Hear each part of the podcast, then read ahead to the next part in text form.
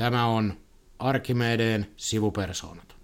Ja tervetuloa marraskuiselle Arkkimedeen sivupersoonien studiolle, jossa viimekertaisen vierastykityksen jälkeen palataan kotoisamman kaksin tehdyn porinnan, pohdinnan pariin ja asialistalla politiikan arkipäivää. Studiossa vakiokasvot Jari Rauhamäki. Morjens. Ja minä eli Petteri Oksa, tervetuloa mukaan linjoille. Mitäs Jari, mitä tapahtuu suomalaisessa politiikassa tällä hetkellä mitään muuta kuin koronaa ja sote? No täytyy sanoa, että leimallista on tietynlainen hiljaiselo. Vähän niin kuin, että hyvin vähän on villoja ollut poliittiselle keskustelulle. Että vähän sen, jotenkin tullut semmoinen fiilis, että melkein niin kuin väkisin joudutaan kaivelemaan asioita, että saataisiin jotakin ei nyt riidan aihetta, mutta keskusteluaihetta. Niin, musta tuntuu jotenkin, että, että, että niin kuin kaksi S alkavaa asiaa, sote- ja suojamaskit imee vampyyrin lailla kaiken ilman tai veren siis muulta politiikalta, ja aika vähämieliseen keskusteluun menee aika paljon aikaa. Vähämieliseen keskusteluun, ja, ja, tota, ja sitten se näkyy myös osittain myös sit vähän, että mitä politiikassa tapahtuu, katsotaan Gallup-numeroita, niin se on niin kuin aivokuollut ei käydässä ole minkäännäköistä liiket mihinkään suuntaan, ja se kuvastaa varmaan tätä politiikan tilannettakin. Ennen kuin päästään substanssipuolelle, niin pitäisikö meidän mainostaa tässä kohtaa? Kerropa, mitä se Tuli on? mieleen siitä, että sote- ja suojamaskit. Meillä on tulossa kaikille kansalle striimattava ryhmäjohtajapaneeli, ja se on soteto ja suojamaskiton paneeli. Kyllä, ja se on Jarin päivänä 20. marraskuuta. Kyllä, ja vetäjänä on politiikan toimittaja Jari Korkki ja neljän suuren eduskuntaryhmän ryhmäpuheenjohtajat vastaamassa ja väittelemässä. Kyllä. Kannattaa seurata muita kanavia, niin pääsette mukaan linjoille. Mutta toiminkin sä sanoin, niin se on ihan totta. Musta on ihan huomiolle pantavaa, kuinka pieniä tällä hetkellä on puoluekannatusmuutokset. Siis meillä on isoja asioita. Tässä siis, jos ajatellaan EUn elvytyspakettia, niin kuin koko koronaelvytystä muutenkin, tämä suojamaskikeskustelu ei ole aiheuttanut oikeastaan mitään, mihin kannatukseen ei siis myönteistä, vaikka se on vellonut tosi isona. Ja silti ei, ei tapahdu yhtään mitään. Mitä sä luulet, mistä tämä johtuu? Ei nyt ainakaan todennäköisesti kuntavaaleista, että kuntavaalien läheisyys alkaisi, että alettaisiin jähmettyä sen takia, vaan musta kysymys on siitä, että ei oikein, ja mä tiedän, tullut semmoinenkin mieleen, että onko tämä koronatilanne ja tämä niin jotenkin tehnyt puolueesta neuvottomia. Et se vie, niin, niin kuin sanoit, että se on kuin vampyyri, joka imee kaiken veren ja, ja hapeen tästä po- ympäristöstä. Et en mä oikein mitään muuta selitystä keksi, että ei kai nyt voi olla sillä tavalla, että tämä politiikka nyt yhtäkkiä olisi mennyt sormi suuhun meidän johtajilla tämän suhteen. Mm, ja, mutta toi, niin kuin tuntuu myöskin, että sitten vastaajat tai siis kansalaiset on aika lailla nyt asemansa valinnut, että että et, et pitää tapahtua jotain isompaa liikettä ennen kuin jotain tapahtuu. Mä en usko, että kuntavaalit sinällään tulee aiheuttaa mitään sen kummempaa liikettä. En minäkään. Ja sitten tota... Mutta muutama ehkä sellainen keskeinen kysymys, että tavallaan kallupjohtaja demarit, mun mielestä iso kysymys, jos nyt vähän spekuloi, niin että onko demareiden kannatus suositun puheenjohtajan kannatusta vai onko nauttiiko puolueen politiikka oikeasti suosio? Mä en nimittäin itse osaa vastata tähän. No vähän tähän liittyen, niin itse asiassa toissa päivänä keskustelin puhelimessa siitä, että tämmöinen kysymys vähän tähän sdp ja pääministeriin liittyen, että, että vallitsevassa tilanteessa onko SDPn kannatus hyvä vai huono? Siis, että pitäisikö se olla parempi vai onko se niin kuin yllättävän hyvä? Tämäkin on mun mielestä mielenkiintoinen. Niin, en mä tiedä, mun ensimmäinen kysymys, että niin kauan kuin meillä on perussuomalaiset siinä noin 17-19 prosentin puolueella, niin jos mikä tahansa puolue, joka pääsee yli 20, niin sen kannatus on tosi hyvä. Joo, näin mäkin sitä, että se on hyvä. On. Et niin kuin, et kun meillä on tavallaan toi, että siltä ajalta kun muistellaan 2, 5, 30 kannatuksia, niin sieltä on se perussuomalaisten kokoinen palikka puuttunut. Kyllä. Niin, että silloin, niin kauan kuin sellainen palikka siellä on, niin kyllä mikä tahansa, joka pääsee yli 20, niin se on aika kovassa kasvussa. Että kuntavaalit on kyllä siinä mielessä, että jos demareiden kannatus on ennen kaikkea puheenjohtajan kannatusta, niin sittenhän demarit ei tule kuntavaaleissa saamaan lähellekään Gallup-kannatusta.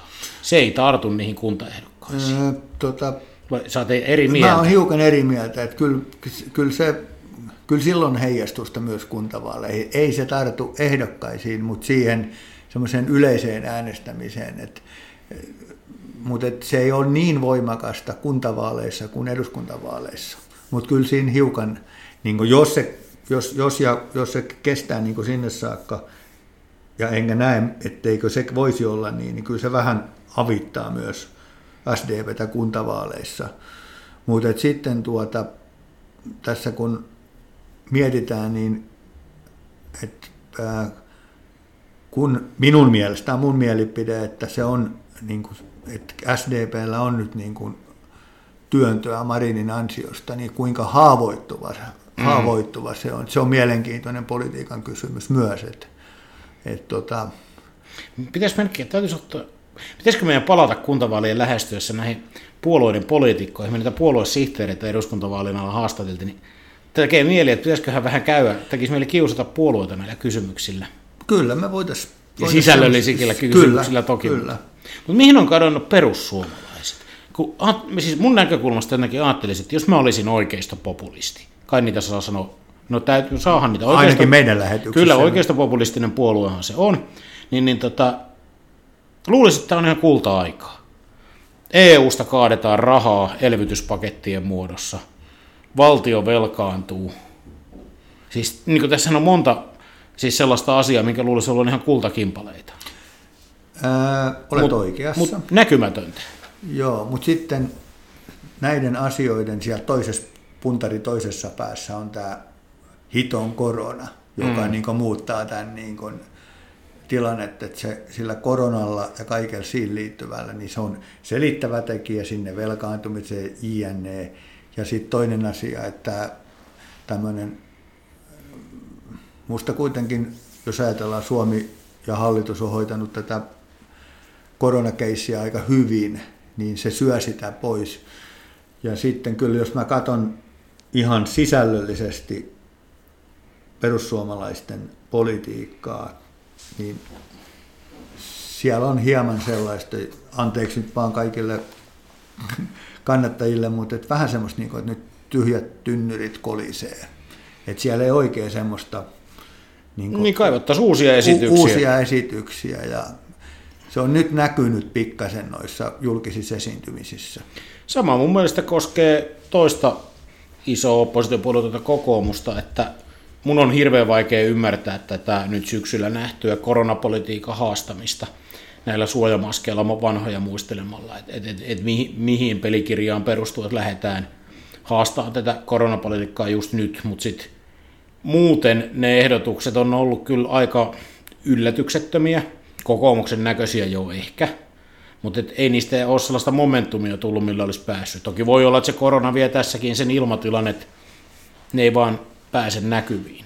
Joo, se vähän on, kokoomus on niin ruopii paikallaan sillä tavalla, että mm.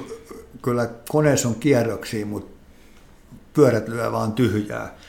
Ja tota, mutta silti mulla on semmoinen tutina, että jos mennään, palataan siihen kuntavaaleihin, niin jos mun pitäisi tällä hetkellä tässä marraskuun synkässä, synkässä kelissä sanoa, niin mulla on semmoinen olo, että kokoomuksesta voi tulla niin kuin, se voi olla se kuntavaalien yllättäjä. Mm. se on kuitenkin, se on Isossa kaupungeissa vahva. Kyllä, kaupungeissa vahva ja sitten kun tullaan siihen tilanteeseen, että pitää siellä kaupungeissa ja siellä mennä sinne kuntavaalien ytimeen, niin, niin se kyllä hanskaa sen homman. Ja siinähän voi olla sitten semmoinen tavallaan nousun tie. Kyllä, kyllä. Koska nimittäin tämähän olisi helppo, jos tämä korona selittää tosi paljon, niin silloin mulla tuli äsken sellainen vertaus mieleen, että silloinhan koronarokotehan on suoraan dopingia oppositiopuolueiden kannatukseen sehän on vähän niin kuin piikin laittaa sinne kannatukseen, että se lähtee automaattisesti nousuun, kun tämä paha korona menee pois. Kyllä. Mutta koronan jälkeen varmaan sitten seuraa taloudellista vaurautta. Mä rakennan tässä nyt tämmöistä nerokasta aasinsiltaa.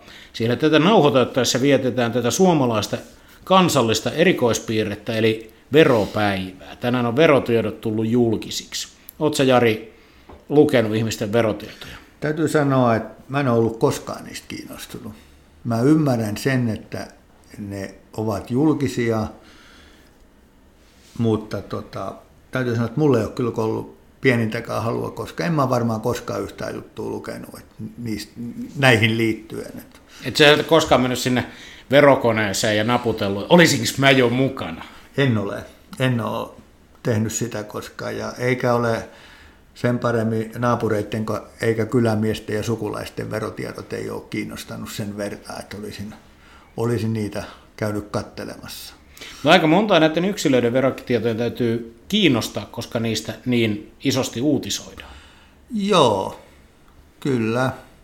En mä tiedä sitten se, että mihin se perustuu, että onko se kateutta tai mi- mitä se on, mutta toi... Mutta tässä täytyy sanoa, että mä kyllä puolustan tätä verotietojen avoimuutta henkeä ja vereen, että nämä yksilölliset tiedot ei välttämättä ole niin kiinnostavia, mutta se, että niistähän me nähdään meidän tulojakorakenne, suuritulosten määrä, paljonko on veroja maksettu, missä päin, niin siis sillähän on niin kuin tälle meidän yhteiskunnallisesti se on iso arvo, ja kun muuten puhutaan, että palkka-avoimuus olisi hyvästä, niin tässä kohtaahan se toteutuu tosi pitkälle. Ja, sit, ja on se, mä olen samaa mieltä, siis ehdottomasti puolustan, ja se on senkin puolesta, että, että juuri mennään sinne, ei yksilöiden kautta, mutta nähdään, että missä se, jos puhutaan esimerkiksi työn verottamisesta ja muusta, niin nähdään, missä ne, mistä se verotulojen massa tulee. Et se on niin kuin siinäkin mielessä hyvä, mm. että ja sen, se, se antaa perspektiiviä sille, että jos sanotaan nyt, puhutaan nyt vaikka sieltä yläpäästä, eli sieltä siis suurituloisista, niin siinä kokonaisuudessa siellä niillä prosenteilla, parilla prosentilla, niin ei silloin sillä kokonaisuuteen merkitystä. Se on vaan tämä, tämä puhutaan tämmöistä kuin keskiluokasta ja keskituloisesta, niin kyllä se on se, joka niin kuin sitä veroja sitten loppukädessä, sieltä se massa tulee, verotulojen massa. Mutta mä haluan jakaa tässä yhteydessä nyt myös palkinnon, se henkilökohtaisen palkinnon. Mä melkein tiedän, millä se menee. Mut mä alustan vähän, koska tämähän oli nyt ensimmäinen vuosi, kun näissä verotiedoissa oli mahdollista ihmisten ilmoittaa, että he kieltävät verotietojensa luovutuksen medioille. Tämä on medioita närkästetty nyt kovasti. Mä en tiedä, että onko juridinen tulkinta oikea vai väärä, että saako ne ihmiset näin kieltä. Ne tiedothan saa kuka tahansa edelleen sieltä verotoimistosta, myös ne toimittajat, jos ne menee kysyyn, mutta osana tätä pakettia niitä ei toimiteta. Kyllä. Ja tässähän oli Helsingin Sanomat ja 19 muuta mediaa oli tänään sitten ilmoittivat, että protestoidakseen tätä kieltoa vastaan he kuukaudeksi jäädyttävät omat verokoneensa, koska tämä tulkinta on väärä ja se on avoimuuden vastainen ja niin edespäin. Hyvä. Tähän saakka voin olla jopa et, et, samaa mieltä, että hyvä, että protestoidaan ja tuodaan tämä epäkohta esiin, mutta se palkinto menee nyt kuitenkin Helsingin Sanomille ja Sanomakonsernille. Että jos saman konsernin toinen lippulaiva, Helsingin Sanomat, ilmoittaa isosti, että ne on nyt näin avoimuuden ja lehdistönvapauden puolustajia, että heidän verokoneensa on nyt kuukauden jäädytetty. Ja sitten samaan aikaan konsernin toinen johtaja, Iltasanomat, pyörittää sitä verokonettaan sillä täysin avoimesti, niin tekisi mieli käyttää ja käytänkin, onhan tämä nyt pöyristyttävää. palkinto Helsingin Sanomille ja Sanomakonserni, olkaa hyvät. Rakkaat kuulijat, studioomme on laskeutunut mielensä pahoittaja. Kyllä. Ei, mun on vaan siis hirveän vaikea ymmärtää, että, että miten yritetään leikkiä tuommoista.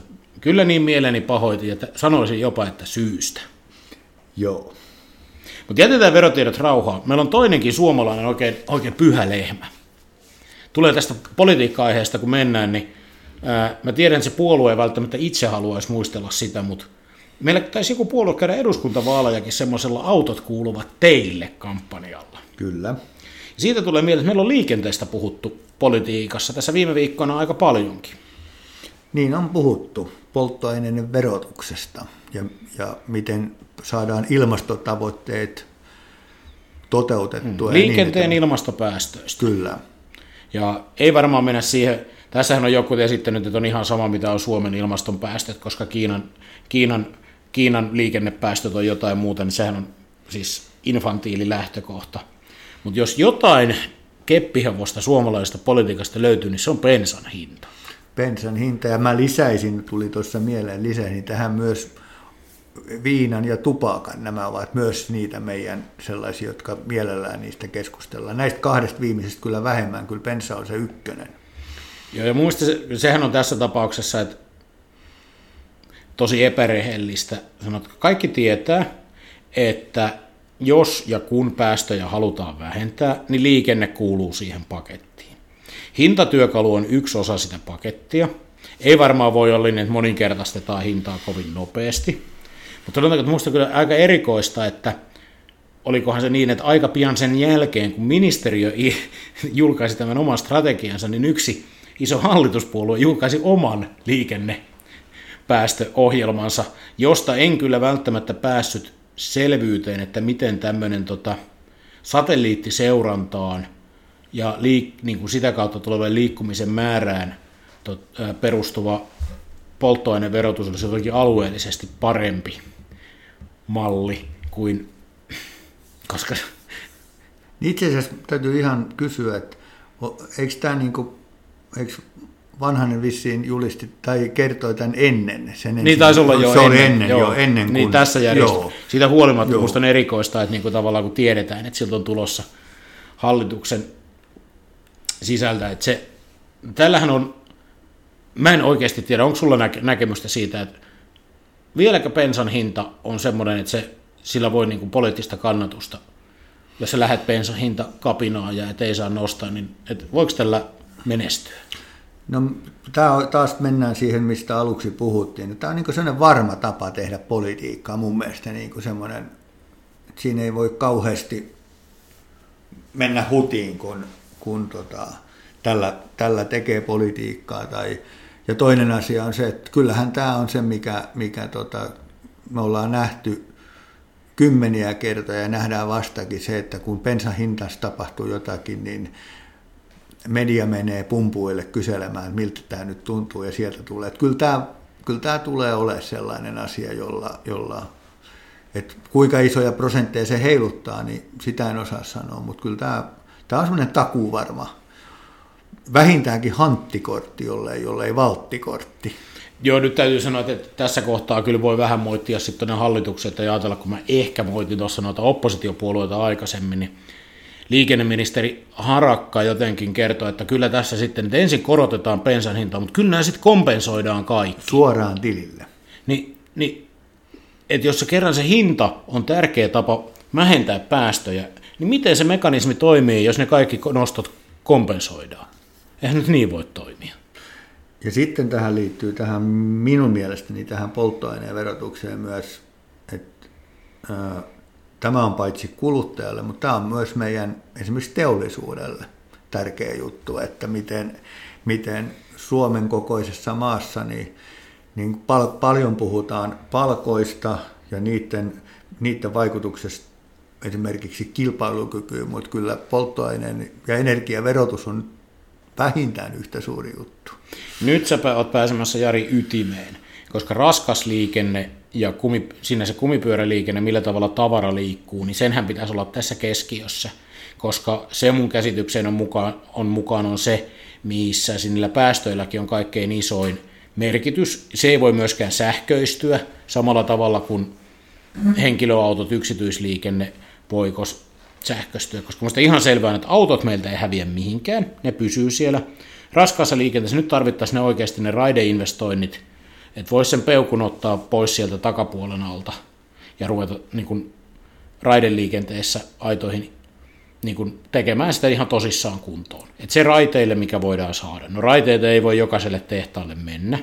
Niin silloinhan tarvittaisiin raskaaseen liikenteeseen sellainen investointiohjelma, jossa ensin siirryttäisiin varmaan kaasuun, maakaasuun, ja siitä sitten kun biokaasua on riittävästi saatavilla, niin sitten siirryttäisiin pikkuhiljaa biokaasuun. Että tämä on niin kuin semmoinen ja siihen pitäisi oikein keskittyä enemmän kuin siihen, että mikä on sitten se yksityiskulutuksen pensaverotus ja siinä, ja koska se on myös ihan totta, että ei se, ei se niin pelkällä hinnallahan tätä ei voi hoitaa. Mm, ei voi. Pitää olla, olla muutakin. Ja tällä on niin kuin tälle meidän kilpailukyvylle ja teollisuudelle iso merkitys, ja sen takia se pitäisi hoitaa hyvinkin järjestelmällisesti. Ja, mutta tuohonko puhu, siitä, mistä sanoit tästä, että ää, tästä paikannuksesta ja, ja muusta, niin, niin mutta kyllä siitäkin pitää huolehtia se, että, että se, tai sanotaan sillä tavalla, että, että ei voida myöskään sillä tavalla verottaa, että se pitää niin hyväksyä, että auto on jossakin tärkeämpi kuin toi, toisaalla. Että niin kuin millään julkisella liikenne, liikenteen ää, kehittämisellä ihan kaikkea ei pystytä hoitamaan. Että, että kyllä meillä autoilla ajellaan jatkossakin. Kyllä, kyllä. Tosin ei pidä myöskään kokonaan kompensoida pois sitä, että, että kun valitsee asua syrjäseudulla, niin siitä valinnasta pitää olla valmis myös maksamaan. Mm. Niin, ja sitten toisaalta siellä joku muu voi olla halvempaa kuin toisaalta. Niin, että se ei ole ihan niin kuin tavallaan, ja se ei ole ihan niin yksinkertaista, mutta kun tässä päästiin tähän työllisyyteen, niin mitä tämä niin teollisuus ja kilpailukyky on, niin huomasitko tässä viikon sisään tuli poikkeuksellinen veroehdotus. Kaksi tahoa, jotka eivät aina ole samaa mieltä toisistaan, tekivät ehdotuksen verotukseen liittyen, yhteisen ehdotuksen. Puhut varmaan EK ja SAK kotitalousvähennyksestä. Kyllä. Kyllä, pistin merkille. Tämä on mun mielestä mielenkiintoista senkin takia, että siis EK ja SAK tosiaan, te, te, tosiaan teki yhteisen esityksen, että kotitalousvähennystä pitää korottaa roimastikin, ja nimenomaan, että se on tehokas työllisyysvaikutus, niin mielenkiintoista senkin takia, että kun SAK on nyt ainakin väitetysti pidetään, että se on lähellä eräitä tiettyjä vasemmistopuolueita, ja jotka on tällä hetkellä hallituksessakin edustettuna, ja tämä hallitushan on nimenomaan mennyt toiseen suuntaan. Ja kotitalousvähennystä on pienennetty. Kyllä, pitää paikkansa. Ja totta se on siis itse asiassa, että, että kun meillä puhutaan työllisyystoimista, niin kyllä mä sanoisin, että se on yksi sellainen konsti, jolla varmasti työllisyys paranisi sen, sen, sitä kautta.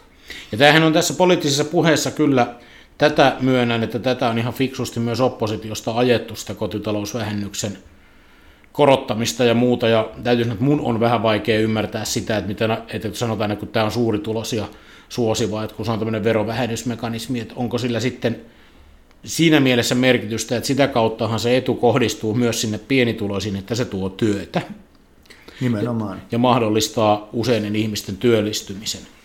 Et, mä en tiedä, sä varmaan Jari muistat, muistat, kun mäkin muistan, että silloin kun tätä kotitalousvähennystä ensimmäisen kerran meillä tuotiin, niin meillä oli aika kovia puheita piikalaista. Kyllä.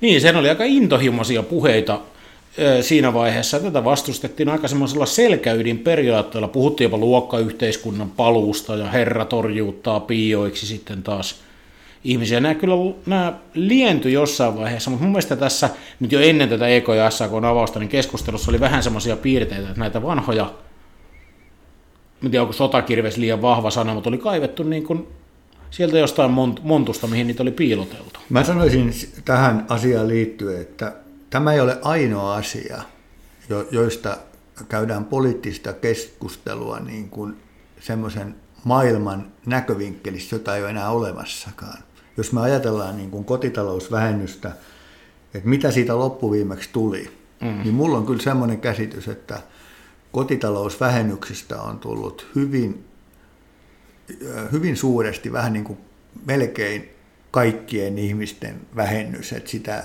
sille on niin kuin ollut paikkansa ja, ja tykkään sanasta taloudellinen toimeliaisuus. Väittäisi, että se on synnyttänyt myös taloudellista toimeliaisuutta, suomeksi sanottuna myös työtä.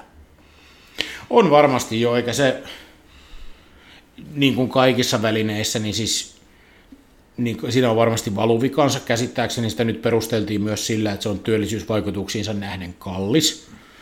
Mutta sitten taas toisaalta, kun se tuntuu olevan tehokas, ja sitten se, että kun osa siitä työstähän tulee sitten verokirjalle mm. pois sieltä harmaan työn piiristä, niin vaikea on sanoa, että kyllä se ainakin tuntuu siltä, että siihen kannattaisi mm. panostaa, koska sitä työtä teetetään, vaikka talous muuten sakkaisi. Et siinä on niin myös niin näille suhdannevaihteluille ja koronakriisille, että ne, jotka vaan pystyy, niin kyllähän niitä palveluita mielellään käytetään. Ja se suuntautuu tänne kotimarkkinoille. Mutta en tiedä, se on itse asiassa mielenkiintoinen, minkä sä nostit esiin, että tämä ei ole ainoa näistä, jota analysoidaan ikään kuin vanhan maailman näkökulmasta. Että mulla tuli nyt, kun sanoit ton, niin mieleen, että onko tässä meidän ajassa jotain sellaista, että niin kun nämä, tällä, nämä korostuu, tällaiset vanhan maailman lähtökohdista tulevat lähtökohdat. Voi olla, että tässä ajassa liikkuu sellaista, että se tulee. En mä tiedä, tätä pitäisi oikeastaan pohtia vähän tarkemmin ennen kuin sanoo mitään, mitään lopullista, mutta tota, mulla on tämä ajatus, mitä sanoin, niin, niin, niin monta kertaa tulee, en nyt muista jotain, mitään toista asiaa, mikä ne on, mutta mulle tämä niin kuin tulee aika ajoin mieleen, että eihän tuota maailmaa, kun kuuntelee sitä argumentaatiota, niin tulee mieleen, että eihän tuota maailmaa enää ole tässä olemassakaan. Niin jotenkin ajattelen, että kun tässä nämä ristiriidat korostuu ja jotenkin vastakkainasettelu on lisääntynyt, niin sitten niitä vastakkainasetteluja haetaan nimenomaan sellaisesta maailmassa, jossa tietyt erot olivat huomattavasti jyrkempiä ja niin kuin sosiaalisten luokkien rajat ylittämättömämpiä ja niin edespäin. Ja ehkä siinäkin on sitten tämä, että se on niin kuin helppo tapa käydä sitä, sitä poliittista keskustelua niiden, niiden ihmisten kokemusten kautta sieltä menneestä maailmasta. Niin, siinä on varmaan se, että ne on kuitenkin sellaisia asioita, että kyllähän ne tunteiden kieliä soittelee. Kyllä. Et eipä meillä tarvitse ottaa, kun vaikka otetaanpa sisällissota tai punakapina tai luokkasota, millä nimellä näitä vuoden 1918 tapahtumia kutsutaan, niin kyllä aika monella ihmisellä löytyy aika tunteikas mielipide edelleen niistä. Kyllä, ne ovat juuri niitä. Va- varmaan se on tämmöinen niin kansakuntien käännekohdat. Sitten toisaalta voidaan myös katsoa sitten, että on semmoisia niin positiivisiakin juttuja. Varmaan niin kun mennään sitten esimerkiksi jonkin sota-aikoihin, niin sieltä sitten löytyy toisenlaista takaama, Joo, kyllä takamaa. Näitä löytyy, kyllä mä just ajattelin, että ei edes toi mullekaan tullut mieleen, mä luin kotona tota, matkailu- ja ravintola työnantajien lehteä, ja siellä yksi matkailuyrittäjä puhui siitä, kuinka Suomen jälleenrakennusaikanakin annettiin sellaisia lainoja, joissa oli jotkut maksuajat ja nolla korot, ja kyllä sellaisia tarvittaisiin nyt. Se oli niin kuin positiivinen esimerkki, että ei mulla olisi tullut nämä Suomen sodan jälkeiset jälleenrakennusajat tästä koronakriisistä mieleen. Se oli kyllä ihan ok, ok vertaus. Mutta meillä oli pohdittuna tähän vielä sisällöllisiä asioita, oli koulutuspolitiikkaa, oppivelvollisuusikää. Mä olisin halunnut puhua vähän minimipalkoista EU-direktiivinä, mutta olisiko Jari niin, että oppivelvollisuudesta on varmaan syytä puhua, mutta se voisi ehkä yhdistää, että koulutuspolitiikasta puhua pitkästä aikaa vähän enemmänkin. Kyllä. Ja olisiko mahdollista, mitenkä mahdollista, tehdä se EU-jakso? Voidaan me tehdä EU-jaksokin. Ja varmaan tässä liikkuu ajassa monta muutakin ja erinäköisiä vieraita on ollut kyllä mielessä muitakin. Ja sitten tuohon lähempänä varmaan kuntavaaleja palataan näihin Politiikka. politiikkoihin ja politiikkaan. Että. Mutta eiköhän tässä ollut tämmöinen... Politiikan arkipäivä ja tilannekatsaus voidaan taputella päättyneeksi. Kyllä. Hyvä, kiitoksia ja Valoisaa marraskuuta. Valoisaa marraskuuta. Moro. Moi.